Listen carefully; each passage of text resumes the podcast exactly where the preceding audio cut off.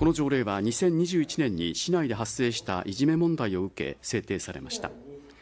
説明会では市の職員が条例の内容や今後の市の取り組みなどを説明し理解を求めました。いじめの被害と言われる子も加害と言われる子も両方の子どもたちの成長のために学校は力を尽くしているところでございます。条例には市長が学校などに対しいじめを行った児童生徒の保護者に出席停止を命じる勧告を行える権限などが盛り込まれています。市は8月末までに説明会を5回行う予定です。